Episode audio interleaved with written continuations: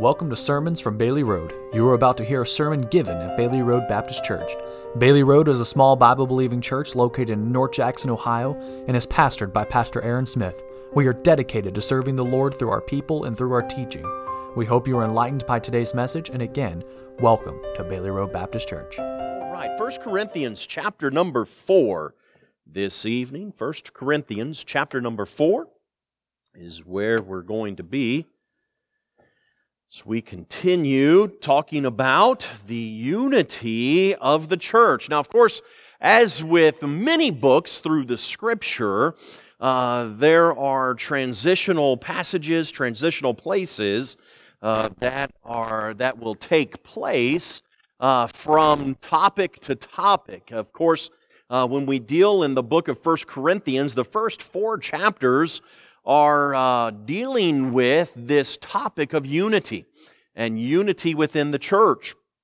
And so we're going to continue with that um, as we get in uh, in the coming weeks ahead. Uh, remember, back in chapter one, uh, Paul uh, reported and said that it hath been declared unto me in verse eleven. Uh, un- unto me of you, my brethren, by them which are of the household of Chloe, that there are contentions among you. Um, and he talks about in the verses prior to that the unity uh, that is desired, that everyone be of the same mind, of the same place. And, and so he's stressing the unity. Uh, chapter 4 uh, is the, uh, the pinnacle part of that uh, emphasis on unity. Uh, when we get into chapter 5, uh, Paul is going to begin addressing uh, the um, the report that he'd received. Uh, he's going to start putting in uh, some of the correction. Uh, now, it's interesting though, as he deals with that, that he does deal with the unity first. He deals with the unity first because what he's getting at is everyone needs to have the unity. Everyone needs to have that because if you just start off with correction, you're gonna get some uh, some blowback, if you will. Uh, you're gonna get some uh, defensive structuring of of that, and, and it causes that friction.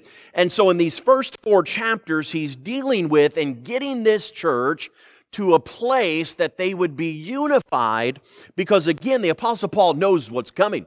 Uh, he knows he's going to have to start making some corrections. And, and, so he focuses upon the unity first uh, so that he can prepare them uh, for the correction time. And so, uh, just kind of a, a preview of uh, what's ahead there.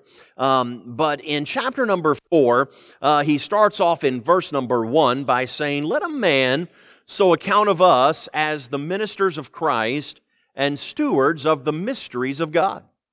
Moreover, it is required in stewards that a man be found faithful. But with me, it is a very small thing that I should be judged of you or of man's judgment.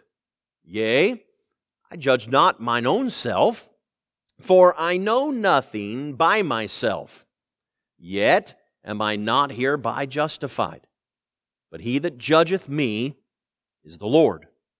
Therefore, judge nothing before the time until the Lord come who both will bring to light the hidden things of darkness and will make manifest the counsels of heart. And then shall every man have praise of God. And these things, brethren, I have in a figure transferred to myself and to Apollos for your sakes, that ye might learn in us not to think of men above that which is written that no one of you be puffed up for one against another. For who maketh thee to differ from another? And what hast thou, or what thou that thou didst not receive? Now, if thou didst receive it, why dost thou glory, as if thou hadst not received it? Now, Ye are full, ye are rich, ye have reigned as kings without us. And I would to God ye did reign, that we also might reign with you. For I think that God hath set forth us, the apostles, last, as it were appointed to death. For we are made a spectacle unto the world, and to angels, and to men. We are fools for Christ's sake. But ye are wise in Christ. We are weak. Ye are strong. Ye are honorable. But we are despised. This evening, I want to take through the fourth chapter of the book of First Corinthians and give a sermon entitled The Teachable Spirit of Unity. The Teachable Spirit of Unity. And so we'll look at this this evening. Uh, let's pray together and we'll get started. Our Heavenly Father, again, I thank Thee. God, you have given uh, so very much to us. Father, in the verses we just read, it, it speaks about how uh, these this church was rich and reigned as kings. And Father, I, I would dare say, in comparison to uh, to many, uh, we are rich this evening uh, in in many aspects. If we compared ourselves to uh, other regions of the world, or uh, maybe even other regions in our country, uh, Father, we would have to say we're rich. We're rich in your blessings. And so, Father, I pray tonight that as we continue through this beautiful book of First Corinthians, that you would guide our thinking, that you would guide our, our process here um, as we consider this fourth chapter and the teachable spirit of unity. Uh, God, that's our desire uh, to be teachable, to learn, uh, to uh, to come away from your word uh, better uh, because we've been in it. And we ask these things in the wonderful name of your Son, Jesus Christ. Amen and amen. Well, three things here in the book of First Corinthians in chapter 4 that I want to give you tonight. I'm not going to keep you very long. Uh, but three basic understandings of having a teachable spirit of unity around us. Now, I say that uh, and and go through that. What I went over earlier, I say it again. Uh, this is these are these are not this are. Uh, these are the concluding thoughts on unity from Paul. And so he's putting this all together, uh, and not that he is not teaching uh, throughout these books, but again, uh, when we get into chapter 5, he's going to begin making some corrections on what he had been informed of. Um, and, and so he's trying to get them to a place that they are unified in the Spirit and in Christ and in God. And so, uh, in order to do that, there has to be a teachable spirit. There has to be a spirit that is willing to learn, that is willing to take in things, and, and maybe even to uh, think uh, differently than we have before. And I will tell you, it is not always easy uh, to think differently, is it? Um, when when we have uh, when we have in our minds the way that we think it ought to be, uh, and I think this probably gets maybe a little bit worse the older we get. Uh, when we have a particular way of doing things, or we have a particular mindset uh, to come in and say, "Why don't you try this?" Uh, it can be uh, not always received with a teachable spirit. Um, I, I, can give you my from my own experience uh, coming in. Uh, but having that teachable spirit is what teach, what keeps us pliable within that. And Paul deals with that uh, in this first in these first seven verses as we look at number one, the unity in learning. Uh, the unity in learning. In verse number one, he says, Let a man so account of us as the ministers of Christ and stewards of the mystery of God. He says, Moreover, it is required in stewards that a man be found faithful. the first thing I want you to see within this unity of learning is first off, a faithfulness in stewardship. Now, in stewardship, we typically look at this uh, concerning something that one has been placed in charge of. Placed in charge of. And within this, we uh, typically look at stewards in a financial realm.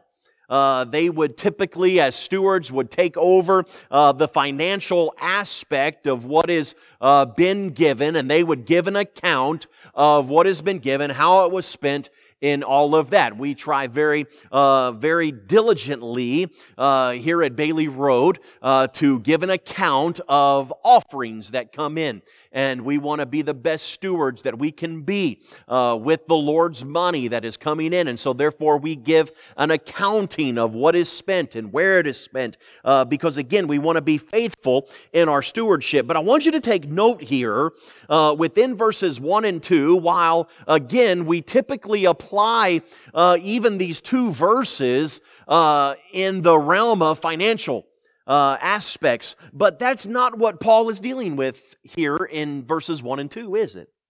Notice what he says and pay very uh, special attention here as he says, Let a man so account of us as the ministers of Christ and stewards, but notice, not of the finances, not of the money, but he says, as stewards of the mysteries of God. Moreover, it is required in stewards that a man be found faithful. That a man be found faithful. Now, within this unity that Paul is uh, getting at with this church, is the mysteries of God. It could also be proclaimed as the gospel. We have been placed in charge of the gospel of Jesus Christ the mysteries of God is the fact that God loved the world so much that He gave His only begotten Son to die on a cross of Calvary, that He was buried, rose again the third day, according to the Scriptures, that the message was given to the Jew first, but then also to the Gentile to partake of the blessed uh, experience of salvation and have the gift of eternal life. Now, again, in that plan, it, it, was a mystery not yet revealed until Christ came. Really, until Christ was ascended into heaven as the gospel was taken to the Jews and then extended to the Gentiles. And Paul is saying here, as a church, as this church at Corinth, as this church here in North Jackson at Bailey Road Baptist Church, we have been charged as stewards with the mysteries of God, the gospel of Jesus Christ. We've got to be unified in this. We've got to be unified in the fact that we should be faithful to give the gospel of Jesus Christ. And so he says we have a faithfulness in stewardship. Now, this is about learning as well. And in this, uh, we have to understand again, uh, you can say, all right, you're in charge of this. But what if you don't know what you've been placed in charge of? I, I remember uh, when, when my parents would leave the house, and I have a sister who is two years older than I am. And for uh, whatever reason, my parents would often say uh, when they would leave the house as we were young teenagers, uh, they would look at me and they would say, Your sister's in charge. Now, she could barely take charge of herself during those times. A lot of times, I remember one time in particular when they said she was in charge. Uh, we, as many siblings do, uh, we uh, we would fight and we would bicker. Uh, and I, I, remember I was in the fifth grade and she was in the seventh grade, and uh, we we were fighting. And she went out of the house, and I decided that I would do uh, the brotherly thing, and I locked the door. I will tell you that did not please the one who was in charge. She was not pleased at all. And as she was pounding on the door, we had one of those nine pane uh, windows in the back of the house, and she went from the front door uh, to the back door, and she uh, knocked and she knocked and she knocked until she put her arm through the window. Yeah. Put her arm through the window. It cut her wrist uh, this way as she went through uh, and opened it up. I, I saw things that I uh, wished I had never seen. Uh, and it was a very deep wound. Uh, it was a very bad wound. And uh, of course, she went from yelling and anger to crying and sadness and pain and anguish. And I felt responsible for that. But at the end of the day, she was responsible. You know why? Because when my parents left, they said, You're in charge. You're in charge. And as the one in charge, she did not necessarily handle herself well, did not handle herself right. Those things could have been avoided uh, within that had she taken better charge of me. But really, uh, at the end of the day as well, we have to consider, uh, you know, even in that, uh, can a 13 year old really be in charge responsibly of an 11 year old? That's debatable. Uh, I'm sure we could have that debate if we wanted to. Uh, but imagine, though, we have been given charge of the mysteries of God.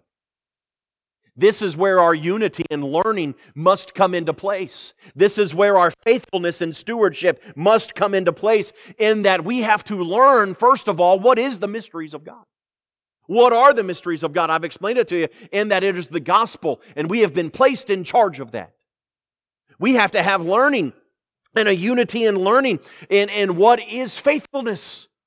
That is to be faithful in the giving out and the explanation of the mysteries of God or the gospel of Jesus Christ. And so we have the faithfulness and stewardship, this unity of learning. The second thing I want you to see within this unity of learning is a fairness in judgment. A fairness in judgment. I, I will say, as we look at this, the Bible says, But with me, it is a very small thing that I should be judged of you. Now, this is interesting. Now, again, this may require you and may require me to learn something here and change our outlook on what is taking place here. Now, Paul says, It is a very small thing that I should be judged of you. Now, we have in our culture, I, can remember this even as a young boy, as a young teenager, even into a young adult, and a middle aged adult where I am at now. A common response a common response when there is judgment taking place is a very simple don't judge me. You ever said that before? You ever come across with the idea of, wait a second, who are you to judge me? I've had that response before. I've had that attitude before. I've said before, the Bible says don't judge. Don't judge. And yet, Paul has a totally different attitude here in verse number three, as he says, It is a very small thing that I should be judged of you. Paul says, basically, it's not a big deal for me to be judged of you. Now he's going to teach them something here, but I want you to get this first. In a fairness of judgment, it ought not bother us at all to be judged. Because, hey, you know what? If I'm wrong, I want somebody to tell me I'm wrong. I may not receive it always well but I truly want to be told I'm wrong. Now, you might have to convince me I'm wrong. I might have to convince you that you're wrong. But if a fairness of judgment, he says it is a very small thing. He doesn't even say it's a small thing. He says it's a very small thing that I should be judged of you or of man's judgment. Because then he says, Yea, I judge not my own self. You see, really, what we say and what we mean when we say, Don't judge me, is basically, I'll judge myself. But Paul says, No, no, no. He says, I can't judge my own self. Verse 4, he says, For I know nothing by myself. He says, Everything I know I've been taught. He says, Yet, am I not just, hereby justified? But he that judgeth me is the Lord. Now, in this, he's teaching two things within this fairness of judgment. One, he's saying if somebody else judges me, it's really no big deal. It's really a very small thing, for I don't know anything of myself. He says, but yet, within this, I am not hereby justified. Or am I not hereby justified? Let me say it that way. I apologize. Misspoke there. Yet am I not hereby justified, saying, You can judge me all you want, but I've already been justified because he that judgeth me is the Lord. And this is what we have to understand. For someone else to judge me, it is not for me to get bent out of shape. It is not for me to get an attitude. It is not for me to get defensive because here's the deal. When we get defensive, you know what that causes? Disunity. It causes disunity. It causes a disruption within that when we get on the defensive of what is happening.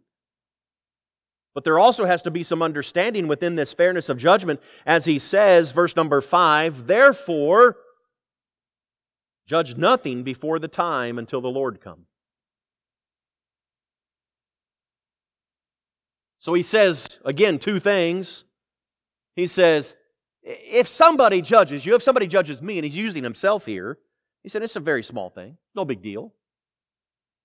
Let it be, let it go. But also understand that it's really not that place to judge because it's God that's going to judge me. He says, therefore, the third thing he says here within this fairness of judgment is don't judge. And if you do judge, as a matter of fact, he says, why don't you wait until it's time, until the Lord came or come, who both will bring to light the hidden things of darkness.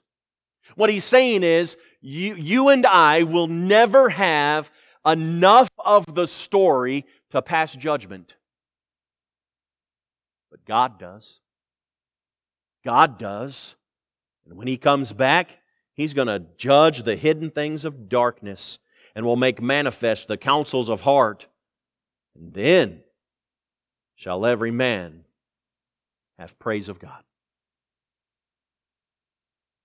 Fairness and judgment only comes from God. That's where the fairness of judgment comes in. And so we have to have this unity of learning. This unity of learning, as he says, faithful, uh, faithfulness and stewardship, a fairness and judgment. But the third thing I want you to see is the failure of pride. The failure of pride. There must be a unity of learning to understand there's a failure in pride. In verse number six, he says, And these things, brethren, I have in a figure transferred myself and to Apollos for your sakes. For your sakes that ye might learn in us not to think of men above that which is written. So again, we've already learned part of this difficulty that they had at this church of Corinth was uh, they, they were saying things like, I'm of Paul, I'm of Apollos, I'm of Peter, I am of Christ's. And there were divisions among them because of this. And, and Paul is bringing that up again for a third time in this comparison game here. But notice what he says. The reason of it is, is in the latter part of verse number six, as he says that none of you be puffed up for one against another. The idea of being puffed up is to be inflated with vanity or pride. To be puffed up means to be inflated with vanity, which is emptiness, or of pride. And he says there's a failure of pride when we get into this and when we get out of this idea of a unity. You see, unity causes us to set aside pride, to set aside what I want. Now, look, I know we can come in and, and we can, uh, with the right with the right spirit, or really I should say with the wrong spirit, uh, and I and I so I'm going to say with the right spirit, uh, we can come in and I understand what I mean when I finish this. Uh, it's not the right spirit; it's the wrong spirit. But what I mean is, with the right spirit, I can come. I can come in, and I can bully my way into a decision. But bullying is not a way of getting things done, is it?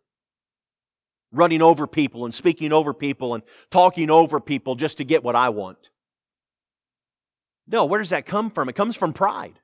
It comes from an attitude of pride. And he says in verse number seven, For who maketh thee to differ from another? And what hast thou that thou, or sorry, this is, this is the confusing, tripped me up earlier. And what hast thou that thou didst not receive? Now, if thou didst receive it, why dost thou glory as if thou hadst not received it? So he asks this question here. He's saying you, you received something, but you act as if you didn't receive it. And you have a great deal of pride within this, and it comes down to the fact that we need to learn not to think of men above that which is written. Above that which is written of God, of that which is written of Christ. We must have a unity in learning about a faithfulness in stewardship, a fairness in judgment. It is God that judges. And we have to have a learning of the failure of pride. Now, when we get into verse number eight, we see the transitioning taking place within this chapter as he says, Now ye are full. You're full. He says, Now ye are rich. Ye have reigned as kings without us. And I would to God that ye did reign, that we also might reign with you. He transitions from this unity and learning, and he's going to give them a lesson on a unity in long suffering. He starts off by giving the church's present circumstances. He says, Now ye are full full. says you have pretty much everything you could want. I remind you, as we looked in the very first chapter and we began this study of the church at Corinth, uh, Corinth was a very prosperous city. It was in those days a metropolitan city. Much trade had come through. The, uh, the, the, uh, the economy was thriving within this city of Corinth. And the church profited from that. The people of the church profited from that. And Paul says, Ye are now ye are full. He says, Now ye are rich. He says, You're rich. He says, Ye have reigned as kings without us. And he says, I would to God ye did reign, that we also might reign with you. He said this church had a superiority within their present circumstances. They reigned as kings. They made decisions that were best for them. But as he gives the church's present circumstances, he gives a comparison of the apostles' circumstances. In verse number 9, he says, For I think that God hath set forth us, the apostles, last, as it were appointed to death. For we are made a spectacle unto the world, and to angels, and to men. He says, We are fools for Christ's sake. But ye are wise in Christ. We are weak, but ye are strong. Ye are honorable, but we are despised. Even unto this present hour, we both hunger and thirst, and are naked, and are buffeted, and have no certain dwelling place. He says, We don't even know where we're going to live, where we're going to lay our head tonight. He said, In labor, working with our own hands, being reviled, we bless, being persecuted, we suffer it. Being defamed, we entreat. We are made as the filth of the world and are the offscouring of all things unto this day. Verse 14, he says, I write not these things to shame you, but as my beloved sons, I warn you. For though ye have 10,000 instructors in Christ, yet have ye not many fathers. For in Christ Jesus I have begotten you through the gospel. He says, Church at Corinth, this is where you're at today. This is where you're at today. Prosperous everything you want, anything you want. As kings. But look where we're at. And he compares the circumstances. Now, I'm just going to tell you there's not, there's not a person in their right collective mind that would desire to trade places. And Paul even says, says, I don't write these things to shame you. But as, I, as my beloved sons, I warn you. Now, the warning was not a, a, a warning of this is going to happen to you because you're bad or evil or anything like that, because that's not why it happened to the apostles, is it? The warning is that he's giving is that circumstances can change at any time. Circumstances can change. And in verse number 16, he says, Wherefore, I beseech you, be ye followers of me.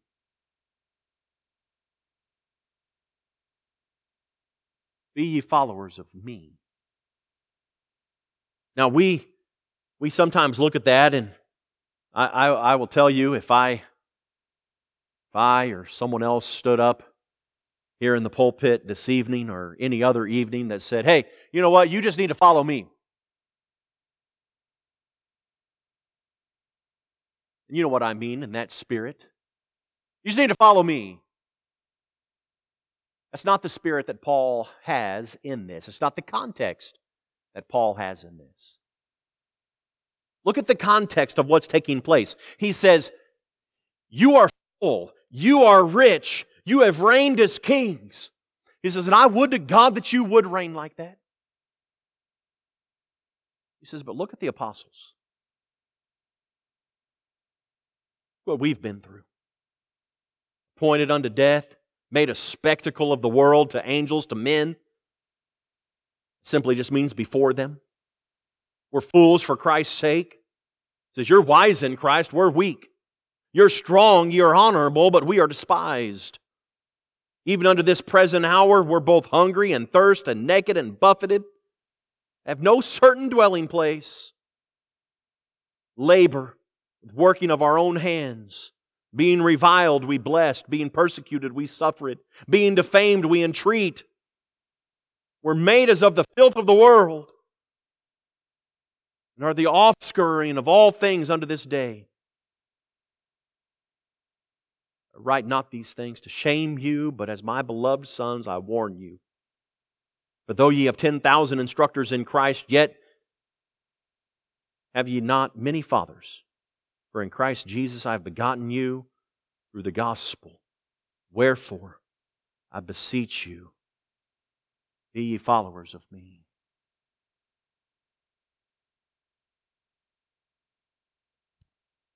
Where Paul is inviting them to follow is not necessarily in his example, but more so in his experience. What he's saying here is where you're full, you're rich, you reign as kings, but I wouldn't trade you places.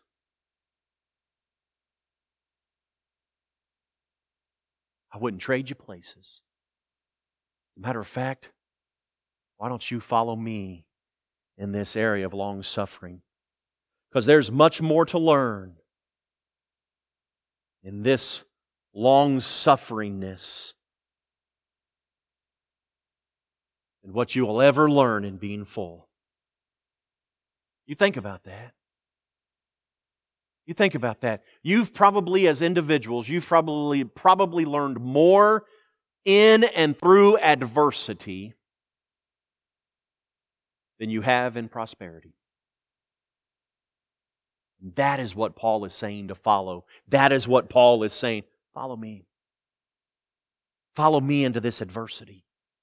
You'll learn a whole lot more. Matter of fact, not only that, but we're talking about unity, aren't we? When do folks unify more? In times of prosperity or times of adversity? Think about it. Think about it on, on, on days like 9 11, 2001. One of the most horrific days our country's ever seen. People in fear, not knowing what was taking place. But what happened in that? As a country, we unified, didn't we? It wasn't in a time of prosperity. As a matter of fact, I mean, there are days when we've been, uh, haven't been more prosperous, and yet we see the division. We see the fightings among us as a country. Paul said, Follow me. You've been here. These are your circumstances. These are my circumstances. I wouldn't trade you for any of it. As a matter of fact, you should just follow me into this. A unity in long suffering, a unity in learning. Number three, in order to have these, there must be a unity in lowliness. In verse number 17, he says, For this cause have I sent unto you Timotheus, who is my beloved son and faithful in the Lord, who shall bring you into remembrance of my ways which be in Christ, as I teach everywhere in every church. Now, some are puffed up, as though I would not come to you, but I will come to you shortly, if the Lord will and will know not the speech of them which are puffed up, but the power. For the kingdom of God is not in word, but in power. What will ye? Shall I come unto you with a rod or in love and in the spirit of meekness? What would you have? I give you three things considering this unity and lowliness. Then we'll close. But I say a lowly mind learns more easily. A lowly mind learns more easily, or we could even say learns more readily. A lowly mind. He says, I'm sending Timothy to you. Says, Oh, he's my beloved son. He knows me well. He's faithful in the Lord. He's going to teach you some things. But then he says, Now some of you are puffed up, as though I would not come to you. You see, they didn't want Timothy to come. They said, We don't want Timothy, we want Paul, the apostle. He ought to come himself. We deserve it. They're puffed up in their pride and vanity, inflated with it. But Paul says, I, I'll come. I'll come. And will not know the speech of them which are puffed up, but the power. See, a lowly mind says, I can learn from anyone. I can learn in anything, in any circumstance. Puffed up mind says, He can't teach me anything. What does he know? He's, he's just a kid. I, I remember I struggled. I began pastoring when I was 25 years old. I, I wasn't ready. Uh, I didn't feel like I was ready. I be 44 next month. I still don't think I'm ready in many aspects. I remember at 25 years old, sitting in my office trying to get a message, and I, I didn't have, again, I didn't have a clue from week to week what I was going to preach.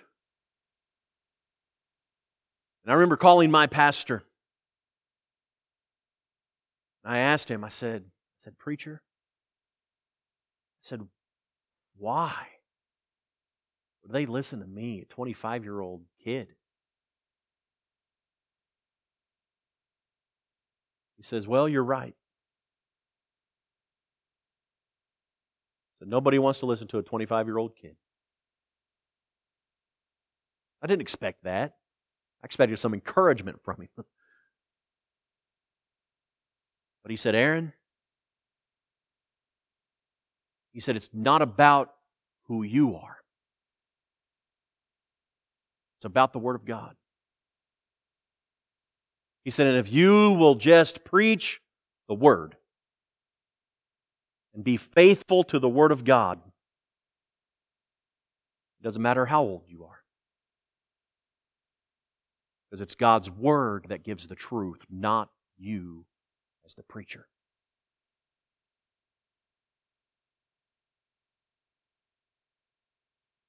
Some were puffed up within this church of Corinth. So we don't want Timothy, we want Paul. But a lowly mind learns more easily. Let me say, secondly, about a lowly spirit leans on God's power. Notice Paul said, I will come to you. And I'll come shortly if the Lord will and will know not the speech of them which are puffed up. But notice what he says here in verse 19, but the power. For the kingdom of God is not in word, but in power. Listen, we can lean on our own power. We can lean on bank accounts. We can lean on our abilities, or we can decide in unity to lean on God's power. Lean on God's power. Because it's not about you and I. It's not about you and me. The kingdom of God is not in word, but in power. And a lowly spirit leans on God's power. Let me say number three a lowly attitude lives in meekness. He says, What, ye, what will ye? Shall I come unto you with a rod or in love and in the spirit of meekness? He says, you, you want me to come into you as a church and just simply take a rod and beat you like a child? Or would you rather me come in love in the spirit of meekness? I tell you, a lowly mind learns more easily. A lowly spirit leans on God's power. And a lowly attitude lives in the spirit of meekness. Meekness is that of a soft temper, that of a mildness, one that forbears under injuries, and does all without murmuring or complaining or fretting of what would come. A lowly attitude lives in meekness. It's the teachable spirit of unity. Unity in learning, unity in long suffering, a unity in lowliness. I don't know where you're at tonight. You could be, you could be puffed up with pride. I, I don't know. I, I don't come to judge. For God will. I would invite you this evening to invite God to try you, to judge you, to judge your spirit, to judge your attitude, to judge your faithfulness and stewardship, your fairness and judgment. That God would explore our present circumstances, that we might be compelled to follow Him wherever, that we would have a unity and lowliness, that we might see God do something amazing here at Bailey Road Baptist Church. We'll have every head bowed, every eye closed this evening.